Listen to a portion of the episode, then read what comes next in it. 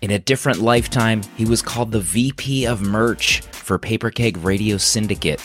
Now, Dale Andrews has retired from weekly podcasting to a relaxing life in his kayak while moving down a quiet, lush river any chance he gets.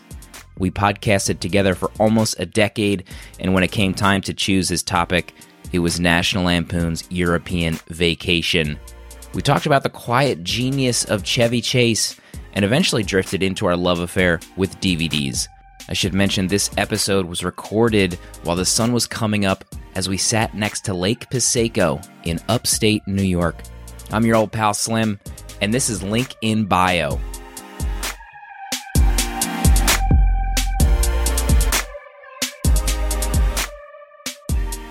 1985, I was just graduating college. No, I was, uh, you know, I was five years old. My grandmom's house. Yeah? Um, so I didn't see it technically. I would have been five years old. National Lampoon's European Vacation, but my grandmother, I would do anything I could to get to my grandmom's house because it was just better there. It was Mhm. funner. She, you know, Candy. candy. I could just eat whenever. She would make me meals. Mhm. I could. I would stay weeks at her house, especially during the summer. Yeah, Wow. And she always used to record movies off of TV. And one of them was the uh, it was National Lampoon's European Vacation off of ABC's Million Dollar Movie, which is like the midnight movie Mhm. that used to come on. And uh that and a couple others, Funny Farm, Oh, which is gosh. Chevy Chase adjacent, Yeah. and a couple other movies. They were just they're just ingrained in me because I just watched them repeatedly at her house, constantly. And European Vacation Pro was probably my my number one pick. This might have been the first time I've ever watched it unedited, like Right. or uncut, like the uh, like you know the full rated version. Yes. There it's so the uncut version like you could question why I mean every, every 80s movie, right? You could probably question why there's a pair of boobs in it. But the I remember the TV ed version, you know, I didn't know about any of that, so I was shocked to see Mhm. it when it happened, like especially well, especially like the cabaret scene Yeah, specifically that one. yeah, because the TV edit still had that scene, but it just didn't show the extended dance numbers. what did they show? Just like them looking at a stage and then not showing what they were looking at. yeah, they would show like the girls like filling out on on the stage. Oh yeah. Like somehow they got enough of the the show in that you knew they were at like a live girls dancing show. Mhm. And I could honestly I could remember like why are they here at this place that just shows women in leotards dancing? yeah. like you know i didn't know anything about french culture i'm like nine years old Uh huh. just like what's the point like and it and the reactions like helen's reaction uh I love him dancing during that scene too, just getting into it. yes he's like he's totally getting lost and for, he forgets that he's there with his wife Uh-huh. and he's just in the moment and he's he's being seduced by these women on stage it's it's the greatest thing ever Also, how about the Japanese businessmen? It's like they treat it like an American strip club where there's just hundreds of Japanese businessmen in this nightclub. Yeah. I don't even know if that's uh, technically accurate yes, in their culture locally. right Why would all these businessmen be there at that particular moment in time? right I think most 80s movies I don't think I've ever seen unrated. Like I've maybe seen 99% of the time the T like the PHL 17 version, you know, where they, Yeah. they cut in their own curse words. What a lost art that's become. Yeah, and it's funny because I just watched uh, Raiders of the Lost Ark on the Paramount Network, Mm. and uh, my grandmom had Raiders of the Lost Ark f- taped off of you know whatever three like standard channels, three, Yeah. six, or ten, and when Marion holds up the medallion and said, "I'm your g darn partner." To Indy, like after Yeah. her bar's burning, in the TV edit, it was just, I'm your new damn partner. I was like, well, Why not just say it? yeah, why? Like, was goddamn such a taboo Yeah. thing to say? Silly. Yeah. I um was thinking back to because this is technically the second National Lampoon's vacation film, and I was I don't even remember the last time I've seen the first one, just regular vacation, Yeah. and I had forgotten that they recast the children in this one. You know, totally Oh. different actors Yeah. as uh, Rusty and Audrey. Husty. and two of the most like dis- visually distinctive actors and of like this era where I see them and this is like the only thing I would ever think of them in Yes. period. Exactly. Audrey is an enigma. Audrey could be 16 years old or 43. I can't tell. Yeah, that's absolutely true. Oh my god, Uh, she, uh, it's so amazing. And then she, the character of Audrey, the movie, how it starts out with them. Was it pig and a poke? Yeah. Uh, the contest, the gaming contest, which is, just cracks me up. Which oh, also they ha- they show they they do like the parody of um, what's his face from Family Feud, Yeah, Richard he- Dawson. Richard Dawson. So he goes in and like kisses the women on the family, and he like makes out with Audrey. Who? How old was she- her character in this movie? Do you even know? I know. She would have been younger than Rusty. She had to have I mean, she was old enough to have Cobra Kai as a boyfriend, right? So yeah, I guess S- sixteen. 16. I mean, but 16 like and he's going at her. he's going in hard. and, and they show uh, Chevy Chase kind of just like looking at him, you know, like oddly. And Oh, man. he doesn't do anything. the physical comedy f- from that man is the, like the big my biggest favoriteest thing ever. He he was like unmatched in physical comedy. Yeah. The My brother he- was a big Fletch fan too. Oh, yeah, so yeah. we watched like all those movies on tape too. Yeah. And I don't know, there's just something about him that was so muted and hilarious. right the way he could he could contort his face in in the for the for the sake of comedy timing hmm is like so unspoken like i it's got to be you know i don't know if there's you know uh it's, just him right so i don't know if there's any scripted parts that say Yeah. like you know use your Chevy, face Chevy, use your face squirm in the scene. or yeah exactly and when the whole family especially chevy is like staring down the podium at, at uh wink henry winkdale t and like making out like going in so hard with audrey and they're just like what is happening and then and then you know the game show starts and they're just back to Yeah. all right let's get into the game now like we're over it Yeah. we're over my daughter There's- being molested on tv My 44 year old daughter being molested. yeah God, I really want to watch uh, the Fletch movies now Yeah. to, to see those again. yeah me too Wasn't there rumors that uh, Kevin Smith was going to remake Fletch with uh, Jason Lee? Do you remember those rumors? I heard those i for think years. i remember something about that yeah What happened to Jason Lee? What's he up to these days? Yeah, he's. I don't know. He's a big Scientologist. I think. He is? Oh, Yeah, that's what I hear. So he did. My name is Earl, and yeah, I don't kind of know what happened after that. Rusty is also a figure that I can't wrap my head around. the actor who played Rusty, God, just Yeah, want to slap him around a few times. yeah, thinks he's the hottest ass in this movie, and he looks like the biggest dweeb. yeah. The the scene where uh, he, they all I'm fast forwarding a whole bunch, but where they finally get their hands on some money, where they're traveling, where they lost all their money, and they go, you know, they go to this like fashionable clothing store, and they all come out, yes, and they're wearing like the most elaborate '80s clothing yeah. that you can absurd. think of, and they all think they look like hot s And he looks like one of the merry men from Robin Hood. Like he's that's this. in white. yes, exactly. this white brown like tunic thing. Uh huh. So, what is Yeah. it about a European vacation that made you want to choose this?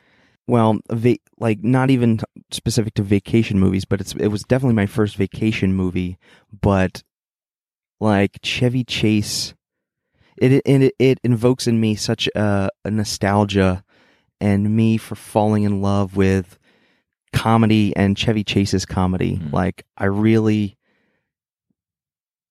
just became smitten with his comedy and at the time it just grabbed me like everything about it as stupid and silly as the movie is it's it there's something about it that i think is completely hilarious in a way that's um i don't know it's just tough to replicate it's tough to me to think of something else I can't think of another actor that's like him in film. Yeah, yeah, I- I completely agree. It's just the stuff. I mean, he's he'll star. You know, he was starring in you know anything, but the way he acts on screen, his his charisma and his like his comedy timing and his facial expressions is great. Like, uh, so European Vacation is just hands down for me like my first love for Chevy Chase Mm. and uh you know it just takes me back to my impressionable years and i can never you know i always will go out of my way to watch a chevy chase movie for the most part Yeah. and i remember like fletch being odd for me because he was almost like a completely serious character in it Mhm. in but in like it was still the comedy setting but he wasn't like slapsticky goofy Yeah. really. He was just a guy. Like he liked, you know, his apartment was filled with like basketball hmm memorabilia and stuff like that. He was just so it was so uh such a different experience. I remember his shoes melting in Fletch. That's the, one of the main Yeah. highlights in that movie. Yeah. you and I talking about Chevy Chase just now.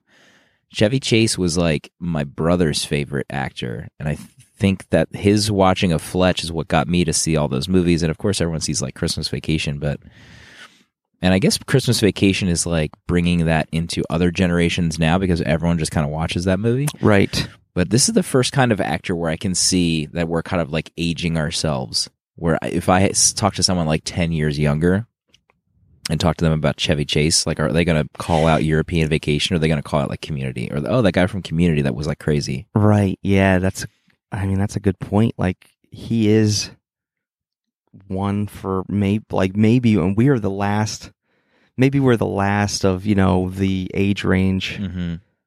Like not too many people younger would probably have fond memories of just Yeah. watching because you know European Vacation for me was you know like four years removed from theaters being on ABC at the time and Mhm. uh so and my grandma happened to tape it and I watched it repeatedly but yeah those I mean that era for Chevy Chase was huge but So many, so many great movies. even somebody five years younger might be like no you know I don't have this affinity Uh, for I never seen it. I don't see the comedic genius in Chevy Chase's facial expressions. Punch that person in the, right in the mouth. Yeah, Get rid of yes, them. We don't need that kind of negativity. Not on this podcast. the uh the one scene that was infamous in my family and we that would always happen when we would get lost or something was the look kids big ben Yeah. parliament i heard that joke hundreds of times Listen, there's and there's Parliament. There it is, there it is, there it is. I know. I can't seem to get over to the left, honey. I'll try next time. Sorry. We'll get out of this jam in a minute. Kids, Big Ben, Parliament again.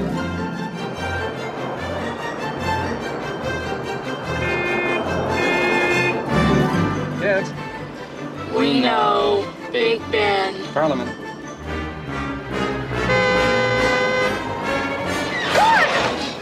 Son of a bitch! Look, kids, forget it.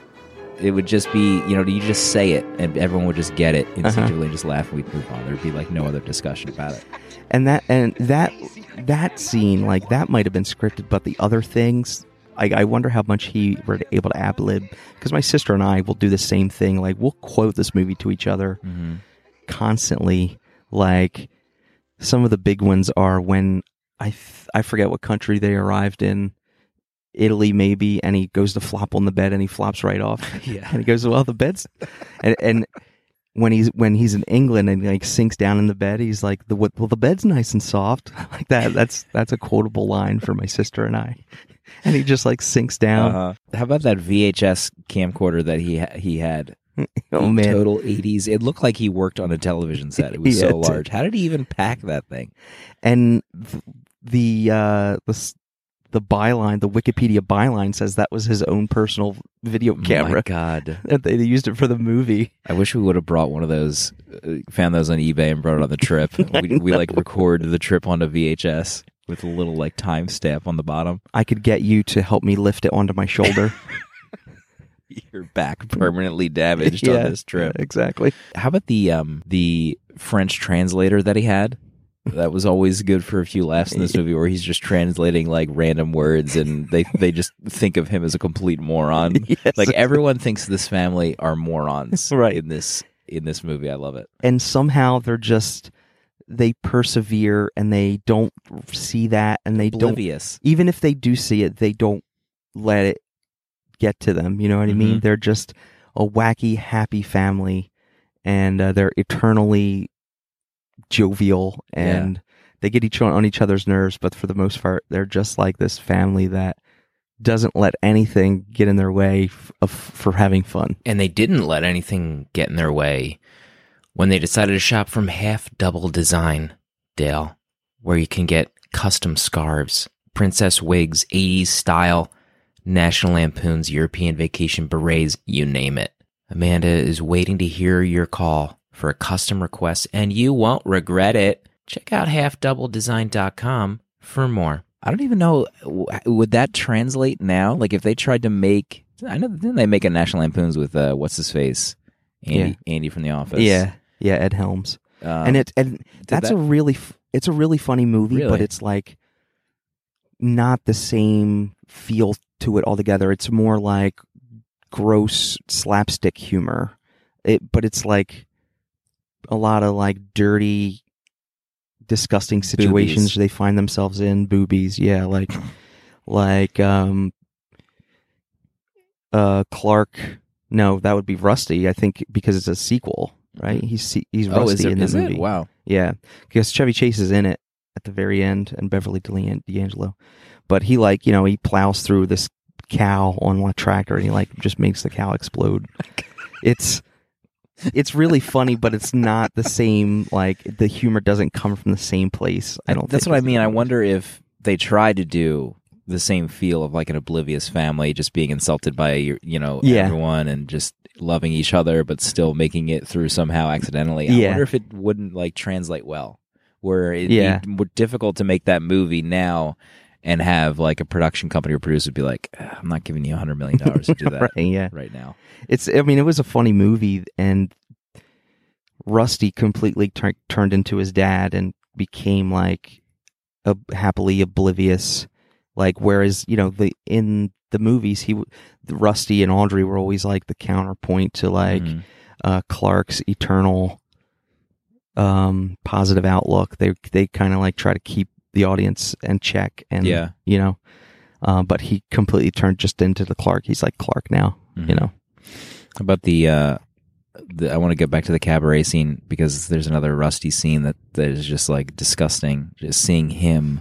he's so i mean he you can't stop staring at him when he's on the screen right like take that for what it's worth but yeah he's got these big in that scene he's got these big huge glasses on with his like red haircut Yeah. and he's like bobbing his head around oh like God. he- it's so staggering Like we almost feel like a dad that just like get that smug look off your face. right exactly You yeah. feel like Chevy Chase in every scene with Rusty. right yeah just trying to keep him down from like being a total d There's a scene that uh, I now have like a different viewpoint of entirely now that I'm older and a father.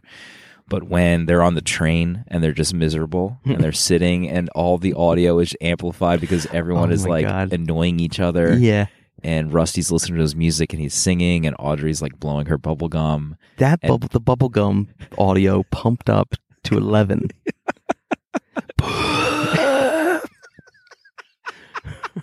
like It's it's like the exact replica of that scene. It doesn't. It almost doesn't even sound like someone blowing up. Gum. no it, it it's doesn't like at that someone like you just made the noise with your mouth, and Right. like I, I got the audio for the Right. bubblegum scene. And then Chevy starts doing it. Remember, he's like flicking the uh, cigarette ash container, and he just he just wants to slap his son around because he's so annoying. And I we've all been there. Yeah. these trips. yeah yeah That's why these these movies are like so timeless because you love you think they're funny as a kid, and then you uh, have a like another a secondary viewpoint. Like, Mhm. Oh my god, this is like it uh, works on a whole new level. It's so timeless. right yeah it just holds up, and you're looking at it from Clark's viewpoint all of a sudden, or because it's like you lived some of those real world experiences all of a sudden, Mm-hmm. and you know you just want to you just want the best for your family. You know what I mean? Yeah. So his eternal um, outlook, positive outlook, Mm-hmm. his ad libbing when he climbs in bed with that English woman. And he lo- she like locks her legs around him. Yeah. Could you please unlock your legs from my legs, please? no. Ah, I get so confused with all the numerous doors in the hotel.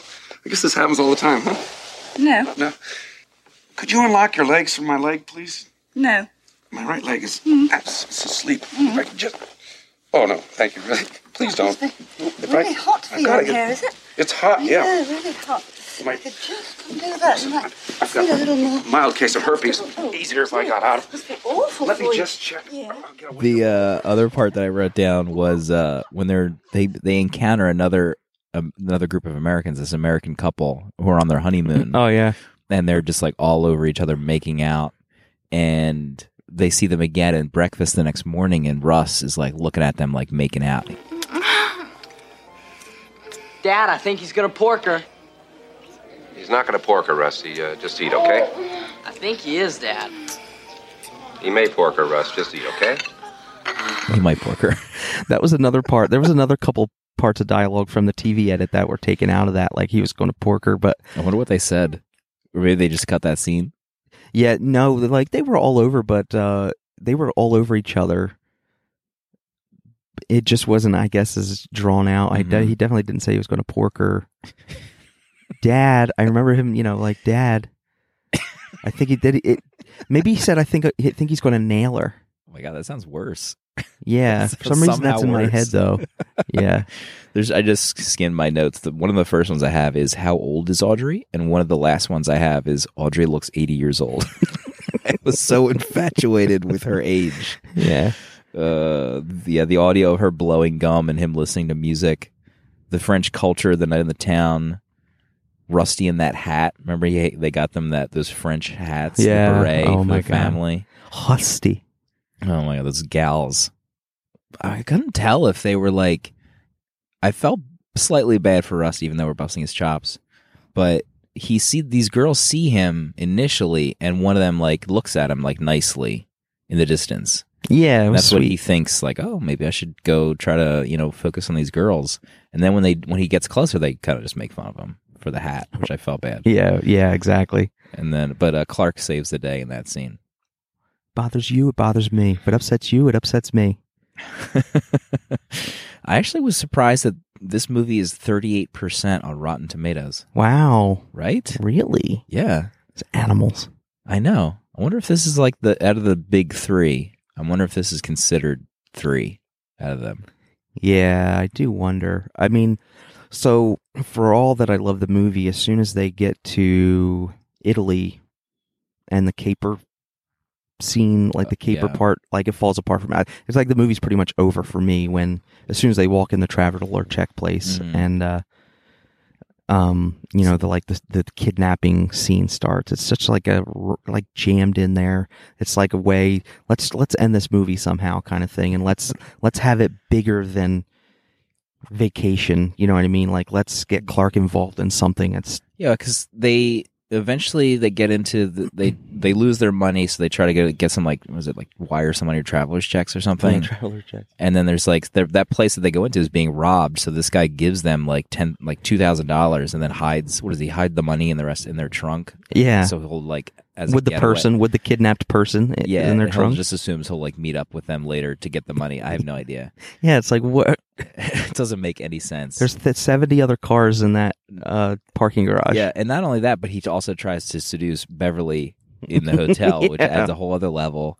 Um, but what was the final act in vacation? What was like the main plot of that do you don't um the fi- the final act is you know they ride the rides at Wally World and then Mr. right. Wally shows up yeah and Oh, then the- they- and then he gets on the rides with them doesn't he Mm. but then that's it it's like roll the credits they're on they're getting ready to ride the roller coaster one last time you know and go going down the big hill So, what do you think is the best out of the three? Even though your first love is European, is it European? Um, that's that's a great question. The best one probably could be the first one. Um, it's so good, and I I hadn't watched it until maybe uh, I don't know, fifteen or twenty years ago. Like I just didn't. It wasn't taped at my mom's. So uh, you know, I think uh, there was a point when I was fifteen. I started washing dishes at Flicks Cafe, and I would. Uh, you know, I get paid in that all cash under the table uh, pay, and I would go to Kmart and buy all the VHSs of uh, movies that I Mm. always wanted to see and never did, and that was one of them. So it's a really good movie. Like that might be the best one. Your first job was dishwashing? Yeah, So was mine. was it? I hated it. I had rode my bike to a cafe Yeah, me too. and I would get there, I think after school, because it was like a cafe that had live music, open mics. Oh, really? So they would be open until like one o'clock sometimes. Oh God. And I would go there and nobody would have had done dishes that day because they knew I'd be coming. Like how awful. And How that was that's how you start a work day. There's no other worse way to start a work day Yeah. than walking into like because they had three sinks. You know, Mhm. like one dirty dishes, one of like the I don't know what the some kind of business dish cleaner liquid. yeah, yeah, yeah. And uh, they would just throw it. There's sometimes there'd still be like food on the plates. In the sink, right? Yeah. Yes, And so exactly. there'd just be like, you know, bagels floating around in the, in the dirty Oh, water. God. That's my next few hours. Yeah. I wanted to just like never work again ever. Yeah, exactly. I would do the Saturday and Sunday morning shift, and I would get there like seven or seven thirty, and they would open at five thirty or six, and they would just start piling the dishes up. Like nobody would like. Sometimes I would go in and and had you know somebody might have had to wash a couple things because they ran out of Mhm. things, and then I, I was getting a stink eye. Oh, we need to go get those glasses cleaned. You know, there was no dishwasher, perf- like machine Yeah. you were just doing it, man. And Sundays were chicken potpie dinners, and Oh. like that that crap would just get like cling to the plate. Yeah. Uh, But how about the, um, did you ever have to wash like the di- the soup containers, those like large, you know, multi gallon Yeah, drums that Oh. contain the soup? Some Yes. people like, there'd be like an eighth of soup left. People just throw it into like the sink and like get the water in there. Yeah. So Yes, it, you're right. the eight, the like t- two pounds of s- hardened soup is now like loosening. right. Yeah, and I'd that's- just be like, come on. and then you got to clean out the drain, and oh like Oh my it's God. it's not. It's it's a hard earned. You know, I was I was buying those VHSs in blood. because it was blood and congealed soup. it was rough rough it was a rough rough go i did i did that for like a year and a half two years Yeah. I Maybe. eventually I remember buying I bought my movies uh I would go to either Target or Best Buy. That's where I would buy my Oh, wow. DVDs. So I used to get a ton of DVDs. mm-hmm. Uh, my first I got my first DVD player for Christmas. Before that, we had a mini we had like a 27 inch TV VHS combo. So I would be Mhm. able to like, you know, those things are so cool. You just put a VHS in and start recording and set time. Yeah, And wow. so that's how I used to watch ECW. I used to record that oh and then watch the tapes. But the I would all I was so in love with going to buy DVDs. Yeah That was just my jam. yeah Tuesdays, go head over to Best Buy or Target to see what, and then like those DVDs were like almost always discounted. Like they were trying to get you to buy those DVDs. They were like ten dollars. yeah target especially they would always have those kind of and maybe best buy but yeah, um there was never there was never a target or best buy near me but it, i was target was always kind of closer but Mhm. best buy was like mecca you know what i mean Yeah, Like, that yeah. was mecca back then plus two around then was releasing things on DVD was new. So it wasn't just like the new releases. It was like things that have never been on DVD. You yeah know, they were getting right. their re-release. yeah So like all those vacations coming out, TV shows coming out on seasons. Remember that Oh when that's the hottest thing ever? it was just like you could buy an entire season of something Yeah, know? like season one of Seinfeld was Yeah. like you know the biggest event in DVD history. yeah at that point. yeah it was my first dvd player i had i had like a i don't a 27 inch tv in my room i think with a vcr but the tv didn't have like rca inputs Mm. and my vcr did but so i tried hooking my dvd player up to my vcr and then when you would play a dvd like this anti-piracy like color changing thing. I was all excited to put in my first DVD, Austin Powers, and I put it in, and like he's as soon as the dance number started, he's dancing down the street. There's like it's like going in and out of color. I'm like, what is happening? Why is my life ruined? I can't see the quality of this DVD. That's it was Austin Powers was my first DVD. Was it really? Yeah, so that must have been the one of the early like affordable DVD eras, and Austin Powers was on sale at the same time. Yeah, and as opposed to like an you know some drama movie that we would never watch. I wonder Austin how Powers. much it was because I remember DVDs were DVD players were expensive, and then once like the Yeah. dearth of random companies that were making Yes, DVD exactly. players, Yeah, uh, I had one of those. That was my first. I Like think GE was my first one. Mine was like Aurora or something totally make funnable. Yeah. you know what I mean. I And I, it was like a hundred dollars. I did the same thing because we had a VHS, and I remember we got it for Christmas. I think we had relatives over, and I was gonna play Austin Powers for everybody. Ready, which family? Is, which is one of the silliest statements I've ever said out loud.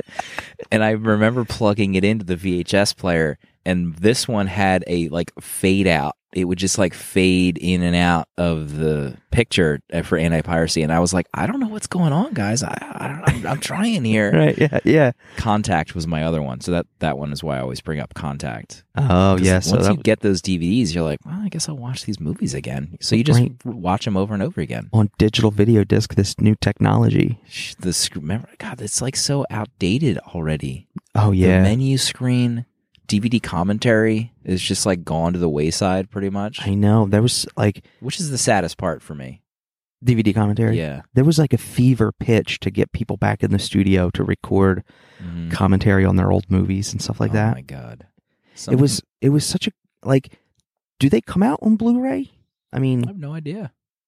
because you know, Blu-ray is just a fraction of your of your share, right? Like your whatever Mhm. you're selling. Like and if you buy it on Amazon, you're not getting a commentary track. Yeah, Buying on iTunes or anything like that. You're not you're getting not getting special features at all, really. Like some of the big movies. yeah. Some of them are like like, at the get end. It. hmm I think like if you buy the major ones on iTunes, it'll say like includes special features, and you have, but you I think like you maybe only could have at the time watched it on the iTunes app, but maybe now it's like more advanced Apple Oh TV. yeah, that's right. The iTunes app. Oh man, what a special features like the making of stuff. Uh, like I Mhm. remember digging into like you had to put the second disc in to watch certain things.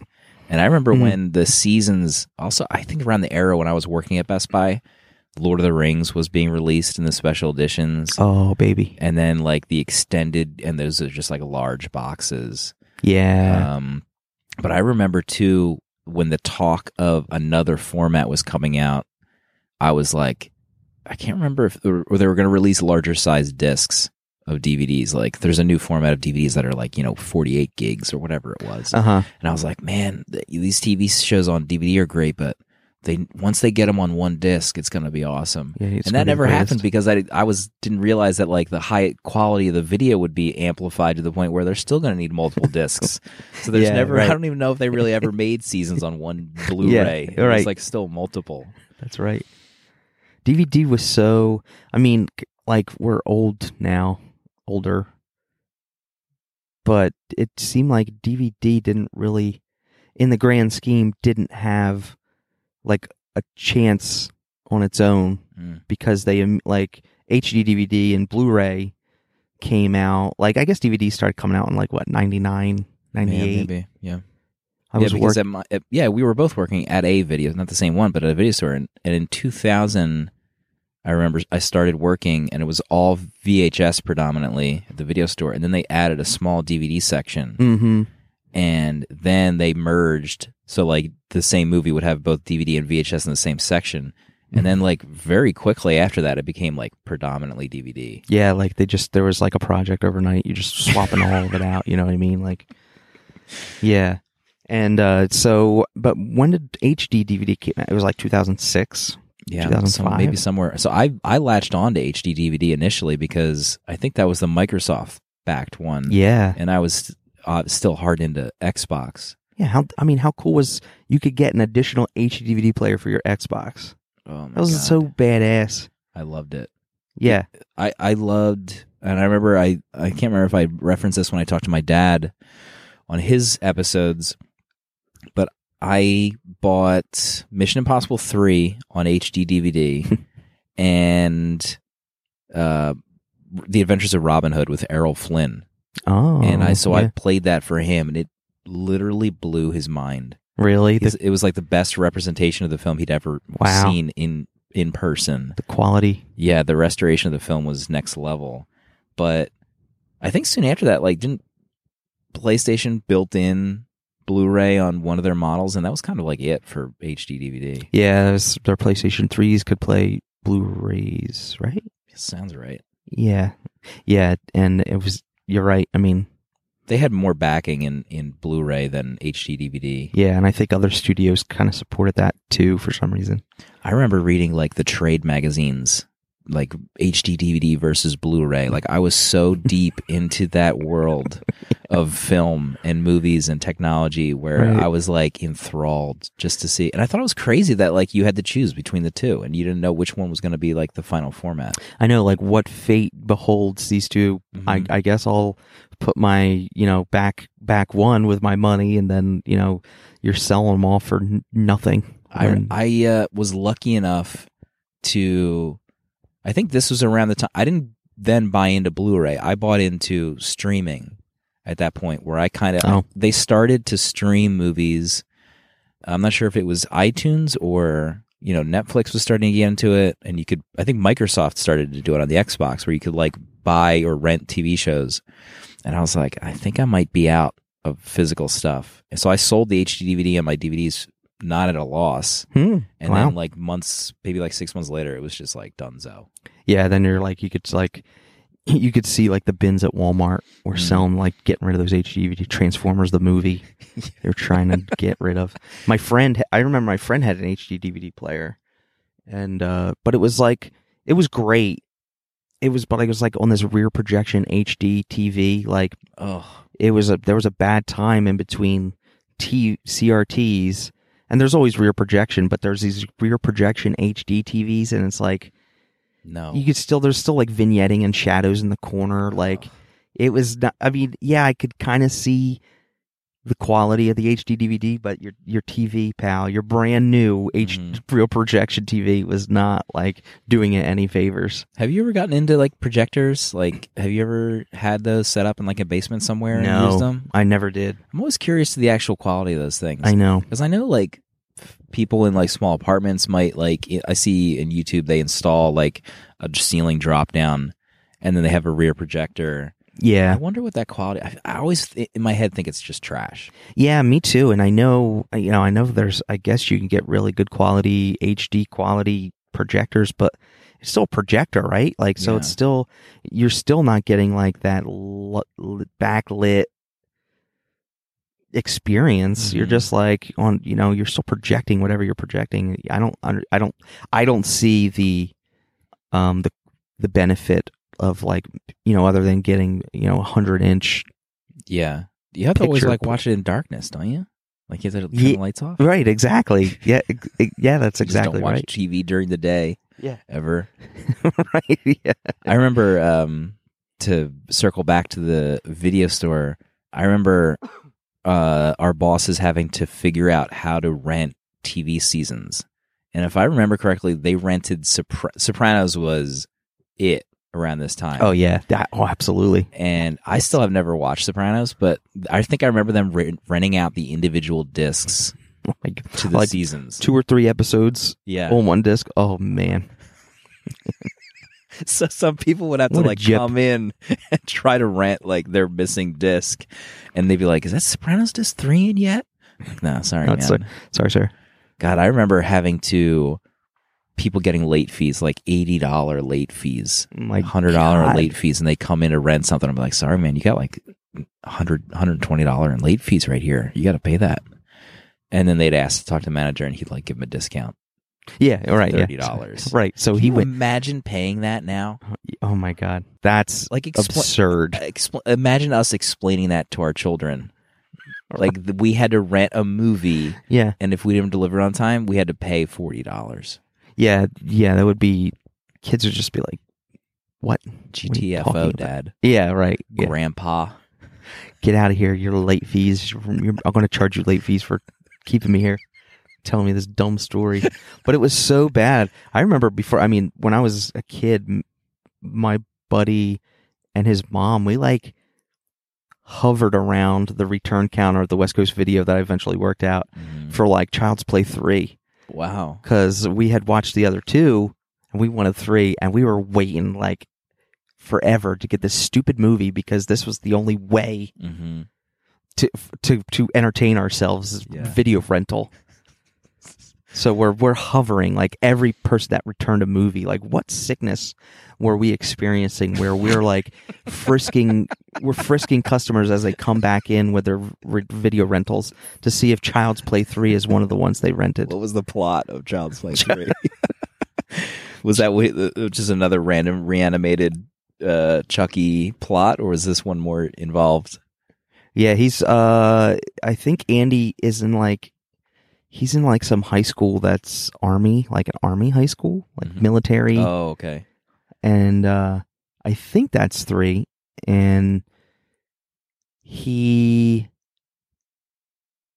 he visits Andy at this military base and he and they're like having this war games exercise and Chucky just replaces all the ammo with live ammunition Oh, at this war games. yeah. I think USA Network used to play those movies. All Oh my god. USA was famous for Child's Play. Yeah. Child's Play 2 was uh, when they were in that doll factory, the good guy doll factory. So Chucky gets like dipped in the vat of plastic Mhm. and he comes out and he's like a big lump of shit and he's like crawling. He's still crawling after the, his victims, determined.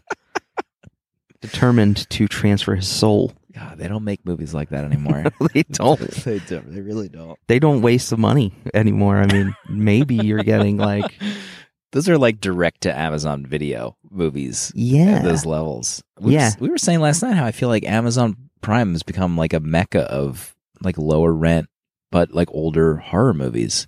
Just scrolling around last Really? night uh, in the basement, we were seeing a few we almost put on. I get it's tough. Like Amazon app and my I'm like Amazon ecosystem, you know what I mean? Like I have my movies there and stuff, but You got your echoes. trying to find s- new stuff is impossible. On the Fire TV, on the app, it's like they'll recommend you stuff, but show me like is there a way that I can just go through Modern like- stuff. 30 to 50 titles on the screen at a time so I could zip through them? I don't even think there's a. I I don't use the Fire TV, but Prime Video.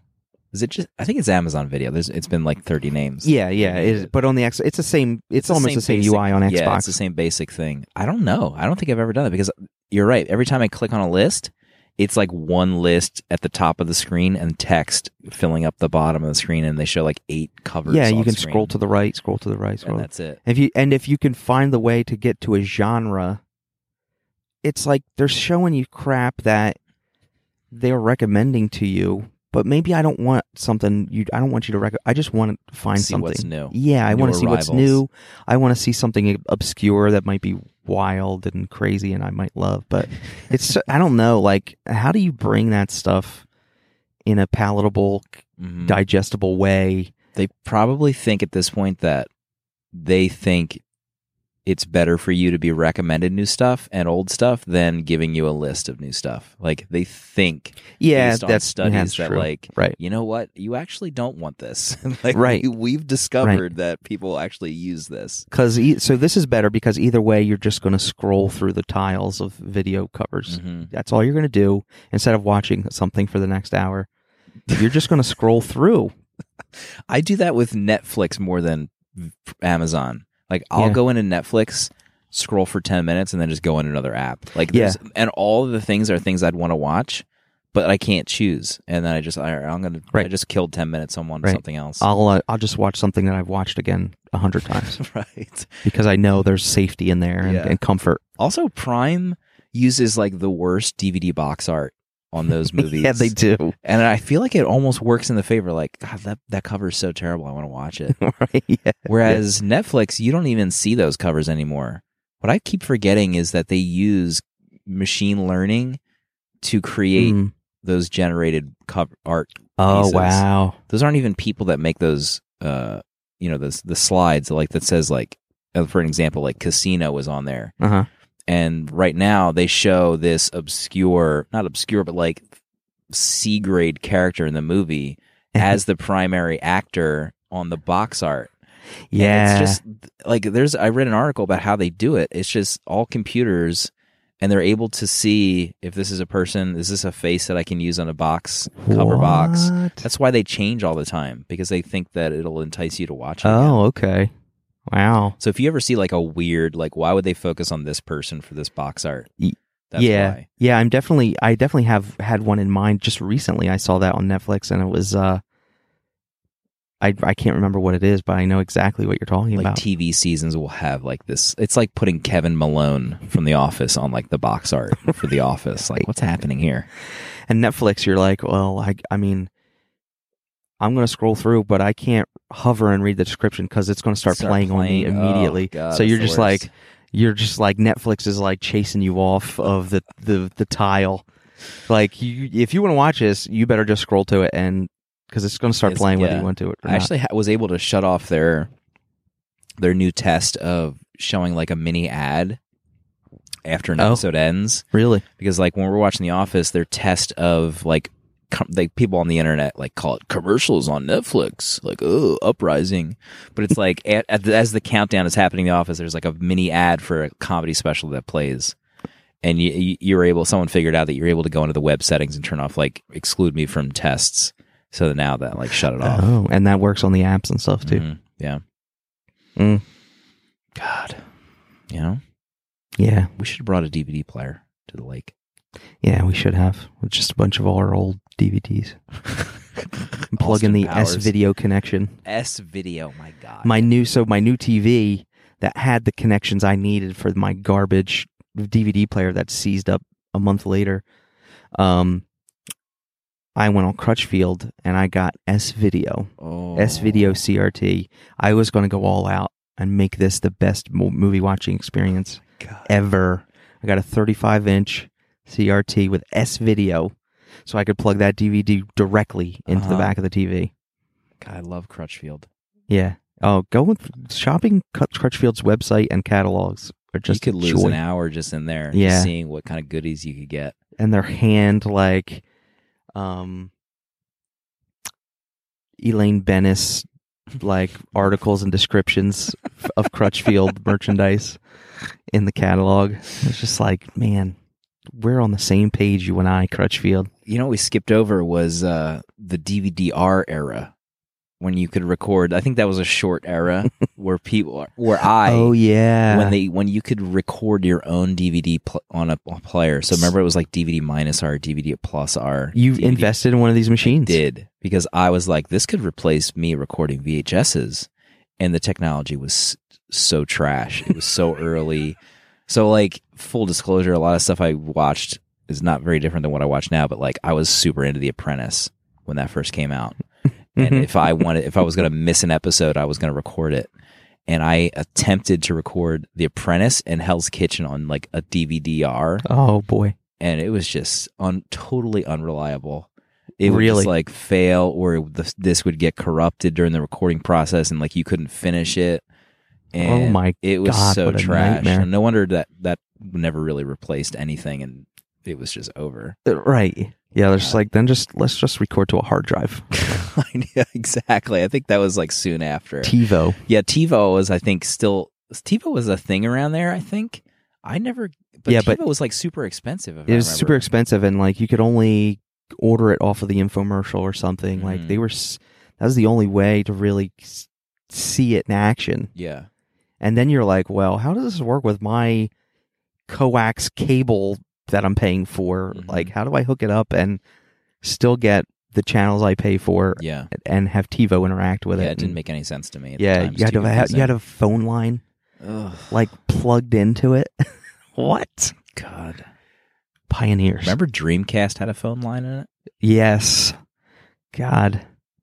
Should have brought a Dreamcast. Should have brought a Dreamcast to the friggin' lake house. Idiots. How often do you go to the movies now? I go um I don't know, I probably maybe once a month I'll go. It's uh, tough for us to find time, but um, I usually take the kids. You know, so it'd be like kids movies hmm stuff. We like to go to the movies. How close is the theater to you? Well, that's that's a loaded question because there is a theater 20 minutes from my house, but it's got the uh doesn't have the reserve seating. Mhm. It's just like theater like stadium style and it's like garbage part of the world. So like you it's like my entire life is David Spade in Black Sheep when the the uh, the pickup truck is walking by. Is the pickup truck's driving by, and he's like, "Something tells me that I just want that truck to keep going." so, so then they stop and they harass him. Like that's in my mentality. That's me every time I pass another person on the street. Something Uh. tells me I just want this person to keep going. So the next, clo- the closest theater that I will go to is like forty five minutes away. Oh my god. So like, what's the point? I ugh, I feel like an What's the ass telling you, but there's a new theater opening up in Willow Grove uh, Mall, which is like four minutes from my house. They're gonna probably have the, all the best technologies. it's gonna be. We've been hearing about it for like a year, and this was the main reason why we didn't sign up for the um, AMC movie oh, thing. because it's not AMC. It's not AM, It's not gonna be AMC. It's gonna be a movie and grill thing. Oh, So they're gonna oh. have like you know Cine table- Bistro or something. table seating plus theater and this is this mall has had like no it's like the mall you know how this kind of mall is like it's three levels it's large and then they all coalesce each corner coalesces into one department store you know at yeah, the end yeah, yeah. so i think jc Penney was there for eons and left and the only thing that's gone in that corner of the department store to my knowledge has been like a cheesecake factory on like level one. And you have it's like um it's like in the simpsons where since, since they got a boardwalk like a boardwalk was added and then there was like it said like moe's tavern bistro at the boardwalk and it was like a three mile walk in this like wooden wooden underground you just ended up at moe's and uh so that's what it was you had this like this weird long walk to get to the cheesecake factory so Yeah. there's a theater going in what i would assume is like to the two levels it's going to take it over Wow, um, so I would, I, I'm excited. I think it, they say 2019. this is going to be a real treat for you, Yeah, four minutes away. man. Like, there's a. We usually go to the Regal 22, which is like 17 minutes away. That's not bad. That one doesn't have reserved seating. It has one IMAX theater. Um, yeah, it's not that bad. So, so some of the you know like the some of the theaters I can't, I drive to, like there was a there was an AMC theater and you could order your snacks in the app and the a, a, a staff member will just bring it to the theater for you. It's in a reserved seating, but it's not like you can't get like a meal. But you know, some theaters have like chicken fingers now or something like that. But I just I was running late to I don't know like an early screening of something. I was going by myself. It was the greatest night of my life, and uh, I was running late because work didn't get out. So I like when I was pulling in the parking lot, ordered my popcorn. I said, "Deliver it to me in like five minutes." She brought it to me. I, I tipped her. I felt like I had to tip her. Yeah. I don't know if I had to. She's like, "Oh, you don't have to do that." I'm like, "Well, gonna take my money now, lady." we we were at the mall getting uh clothes for James for school at Primark and he want we he was he he requested one of those frozen lemonades from Chick-fil-A. So we walked over Mhm. there and the food court was just a madhouse. For like 40 people at the Chick-fil-A. On the walk over there I was able to order it. Yes. As soon as I got to the counter, I had the drink in my hand and I just walked away. Amanda had never been more attracted to me in that than in that moment. It was like she wanted to ravage me just immediately. Right, Just how, and then- how quickly I passed everyone. and then you walked out of the food court like like Ben Stiller and Meet the Parents when he's got the cat in his hand, like he was the hero. And he holds it up. You hold up the lemonade. oh my god, that, that was probably DVD number three. Yes, exactly. It was. I want. I rewatched that on DVD so many times. It was the greatest thing ever. One of the most quotable scenes in my movie growing youth was when Ro- Robert De Niro said, That cat's been like a brother to you. it's one of the most absurd lines in movies Right. that I can remember. Oh God. The uh, post credits when uh, De Niro's like watching the hidden cam of the Mm. bathroom in like he had a string of those movies. Remember they did that like where he went was Billy Crystal the therapist? What was that? What were those movies yeah. called? Analyze this. Yeah, they made like a couple of those. How many Meet the Parents did they make? That cat's been like a brother to you. Don't you ask- I think I saw Jinx in there. Jinx was Also, uh, Owen Wilson in that movie is amazing. yeah, right. Man. he hand carves this He whittles it. threshold. God, so many great movies. Yeah, man. God. We might have to do. We might. I kind of want to do more episodes where we go through like the Chevy Chevy Chase backlist. Man, God. Did you ever watch the YouTube? What were you gonna say? I was going to say this. I was just going to jump to the scene in Spies Like Us when they're taking the test. Him and Dan Aykroyd are taking the test, and they're cheating off each other, and and uh, and like Dan Aykroyd pretends he's like having a, a an episode. And he starts coughing all over, and Chevy Chase. No, Chevy Chase is like coughing and having a heart attack and he's got like this first his first attempt at cheating was like this fake broken arm and his his real arm was like under his business suit God, I haven't seen that Oh, movie in God. forever. great movie I was gonna say, um, do you watch his the video of his talk show on YouTube? no Oh, was it a late night yeah, that was the Show? one that like um Oh, was supposed to compete with Arsenio or replaced Arsenio. I can't remember, but it Oh, my God. was dreadful. was it Like people Really? say, like, oh, the worst talk show in history, like it, the worst interviewer ever. right and you're And like, how come how on, can it be that bad Chevy Chase we're talking about here. right god it is trash.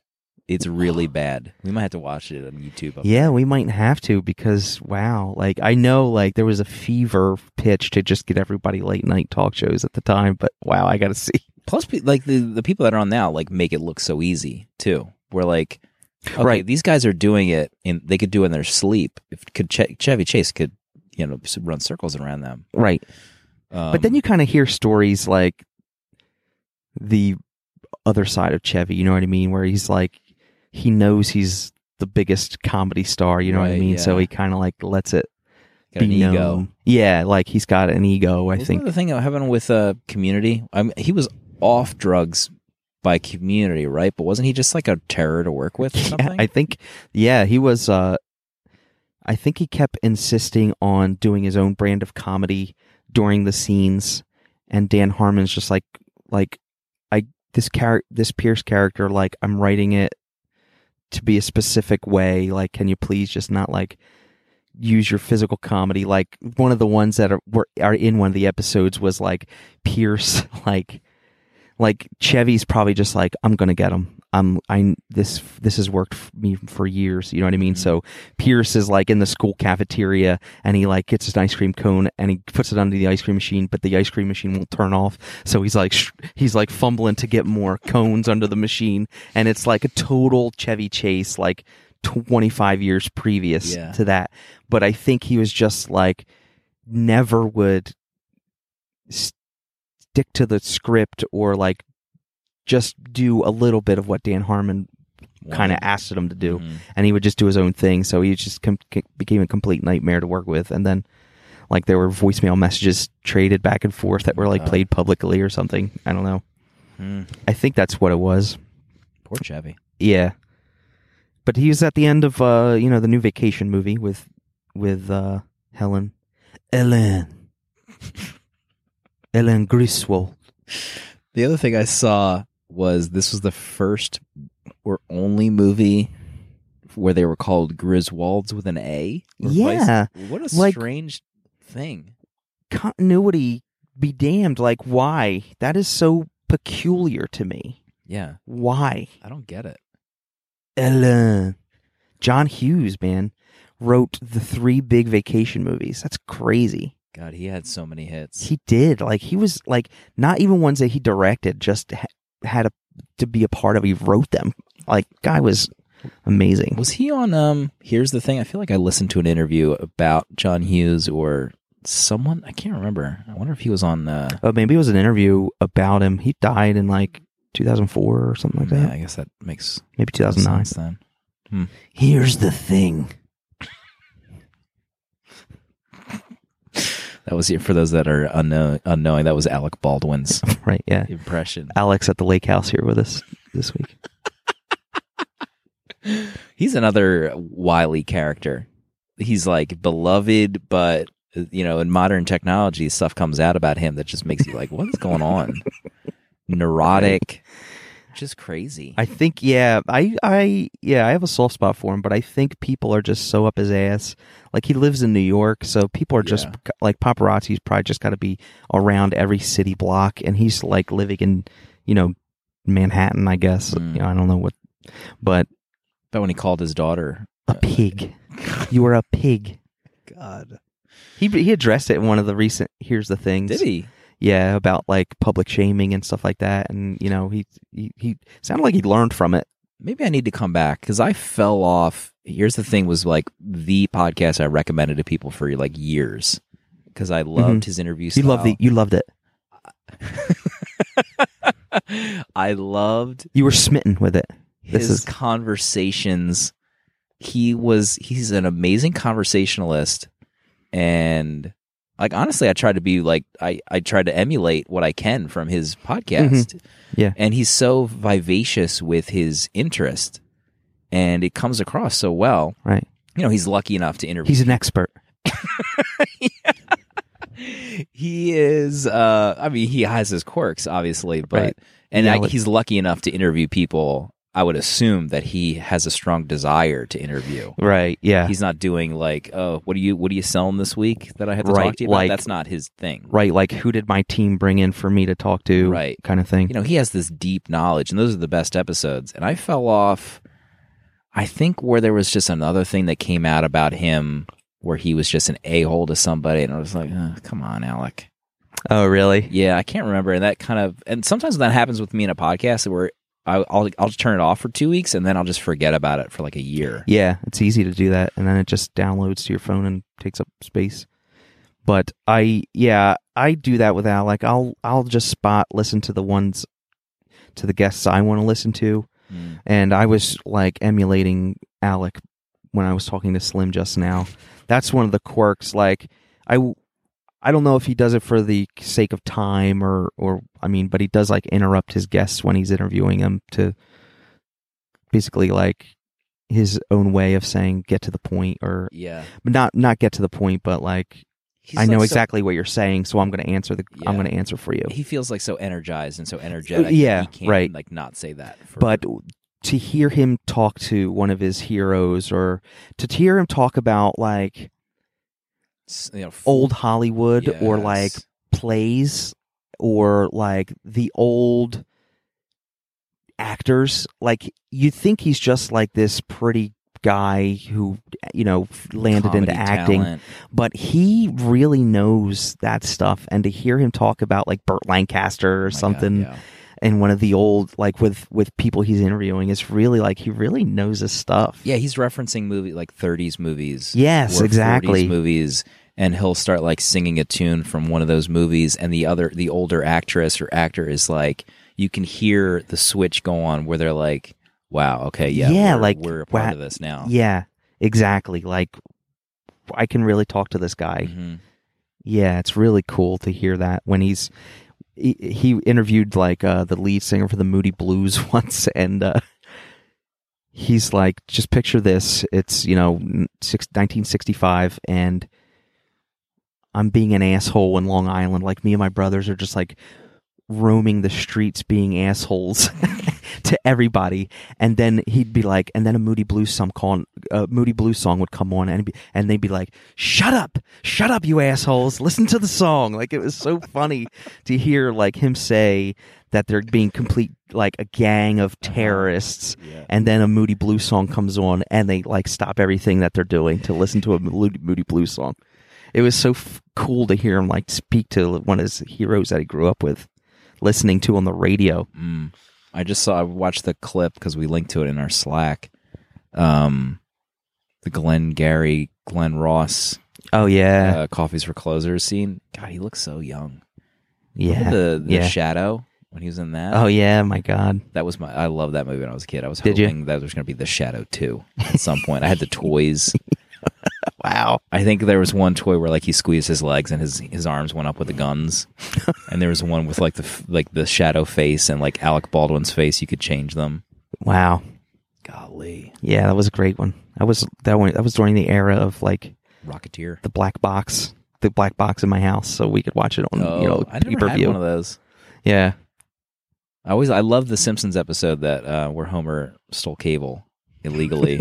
really? yeah, I, that was a fantastic episode because they were like, they were all talking about the big fight and how they were going to listen to it, or like, uh, we can go to this so and so's house, we can hear the fight on this other the neighbor's TV, Yeah. and Homer's like, and they're, they're showering at the nuclear power plant for some reason, in the showers, and he's like, uh, yeah, we could do that, or uh, you could come to my house and watch the fight. just his delivery of that line just always cracked me up Or, uh, and that was because Lisa has like a f- like a crisis of conscience. Oh, because they're stealing because cable? they're stealing cable, and like Mr. Burns comes over. Everyone that hates him is in the house watching the fight, and she goes outside, and he he goes to hang out with her and misses her, and he cuts the line after that. oh man. First season, first two seasons of Simpsons is just like next level Magic. genius, Yeah.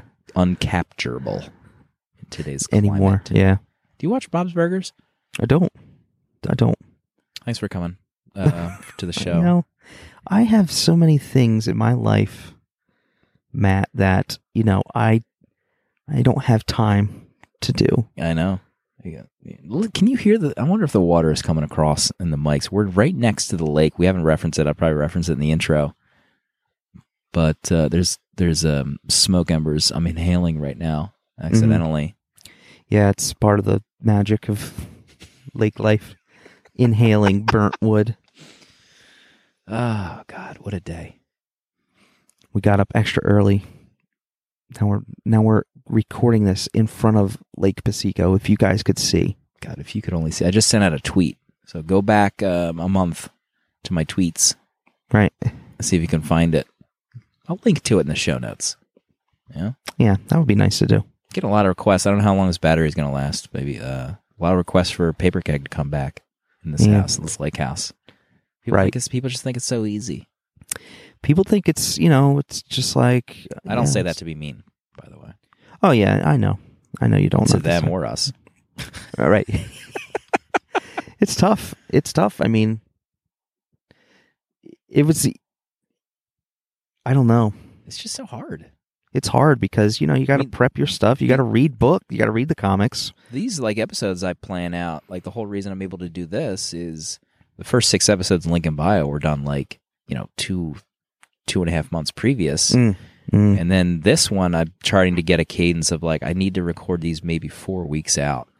Because if I do it the week before, uh, you know, I don't usually record with the people I'm interviewing. They could flake out and be like, that happened last year. I was supposed to record with someone and they're like, it, they had to reschedule like twice. Mhm. So then I had to make like the next episode, uh, the last one. Oh, so, yeah, it was you can't off. like you can't it's it, so that gives me leeway but like in general for us you know we would do it the week before the night before the night before.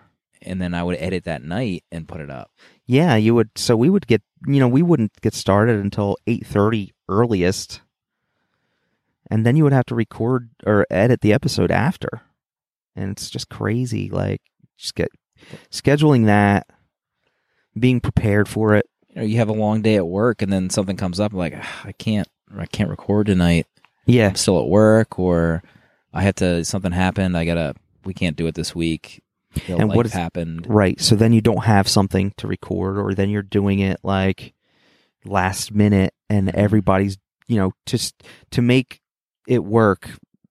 You're doing it at like ten thirty because it's the last possible time you have Mhm. available to do it, and you got to get it done because you want to get something you know in the feed.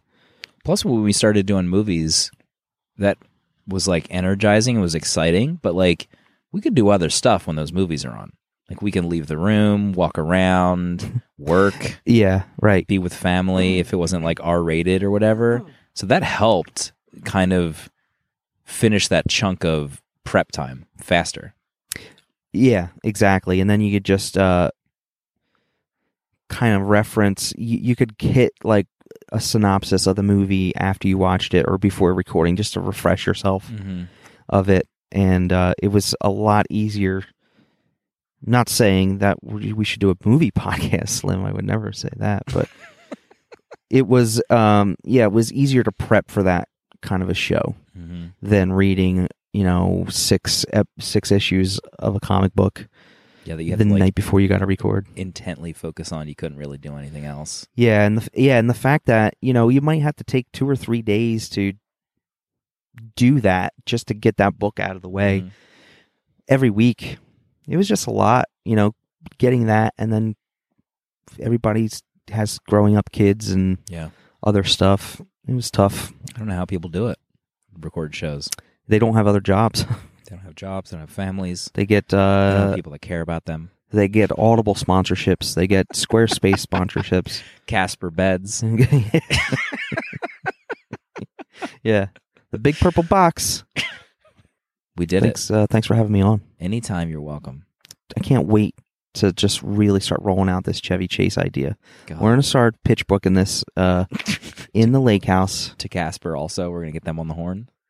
I think the world is ready. I think Casper's ready. I think Casper. I think I see Casper uh, boating in right now on a kayak. Here they come. Here comes our Casper rep. You heard us. Hey, uh, new idea: Chevy Chase podcast. What do you think, Bill? He just turned around. He's going back. God. Going back. You know what? way. F him, Bill. F you. Yeah, we don't need this. Chevy Chase is, is a, a marketable idea.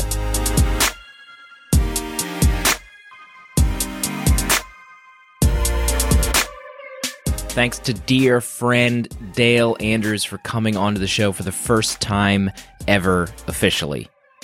We used to have a podcast called The Flap where we talked about fatherhood and technology, and my secret hope when recording was to recapture some of that in the back half of the episode, and I think we nailed it. If you enjoy these episodes, please consider retweeting or sharing links to the podcast when you're done listening, while you're listening, etc. And if you want more Chevy Chase eps, let Dale know ASAP. Goodbye.